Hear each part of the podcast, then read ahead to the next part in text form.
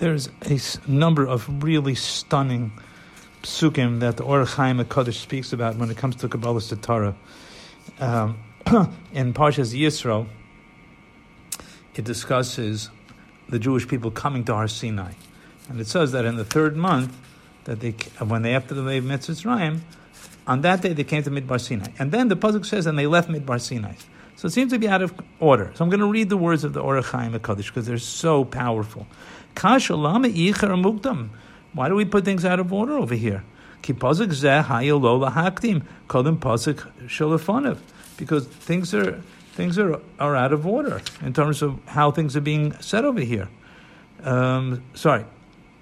Shomer bo above Midbar Sinai. The mice of the puzzle should have said they left and then say they came to Midbar Sinai. Then they came to Mount Sinai. For Ulai Derech Omram, Chazal say in Bereshis Rabbah, Ava Hamakolkelis Hashura, that love ruins, it spoils, it doesn't know, it kind of just breaks through and does things that are not on a certain level appropriate. Lahaktim Hamauchar, to say something earlier that really should have come later. Why? Why did we have to say that they came to Midbar Sinai? Why was it so like pressing, so to speak?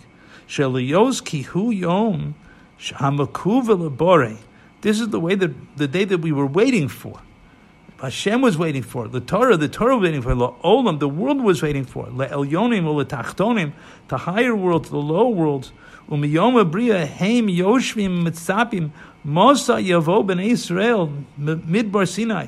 When is Klal Yisrael going to come to Midbar Sinai? Shama lo. So therefore, when we got to this point, we couldn't hold ourselves back. You have two people that are madly in love. You start, you start telling the story out of order. Person says, "My my chassan came, my kala came." You start, they, they, oh wait, tell us the story. You know, do this slowly. Come on. What do you mean? I can't tell it slowly. I can't tell it calmly. I can't tell it all in order with all the facts.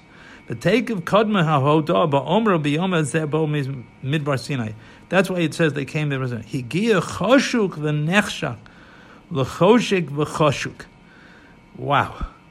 It means the one that the one that who had the desire came to the one who wanted to, who desired to have them, meaning Hashem and Klal Yisrael, who desired one another. They came together with Simchu Shemayim v'Aretz, and heaven and earth celebrated. Because this is the purpose of all of creation, and this is the hope what they were, what creation was waiting for, so to speak. And then afterwards, you talk about it. So it's like the person told I met somebody yesterday, right? Whatever. I just got engaged. You can't hold yourself back. You're waiting. Wow, a whole life we've been waiting to meet this special person. Get so excited. So that's what the Or Chaim HaKadosh says.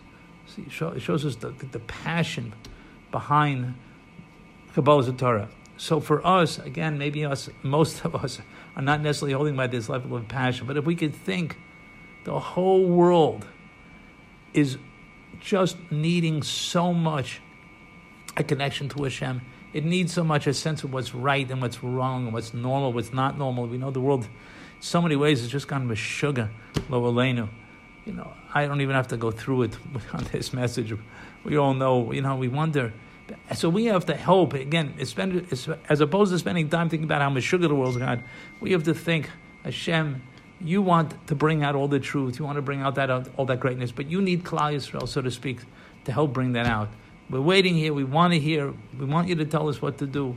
We want to hear your Torah, and if we feel that connection, and we are anticipate, we're excited and then that's a whole different type of Shavuos. It's a whole different type of Kabbalah Torah. Hashem should help that we should really feel that passion deeply for Torah and our for connection to Hashem and to the wonderful gift of the Torah that He gave us that brings us there.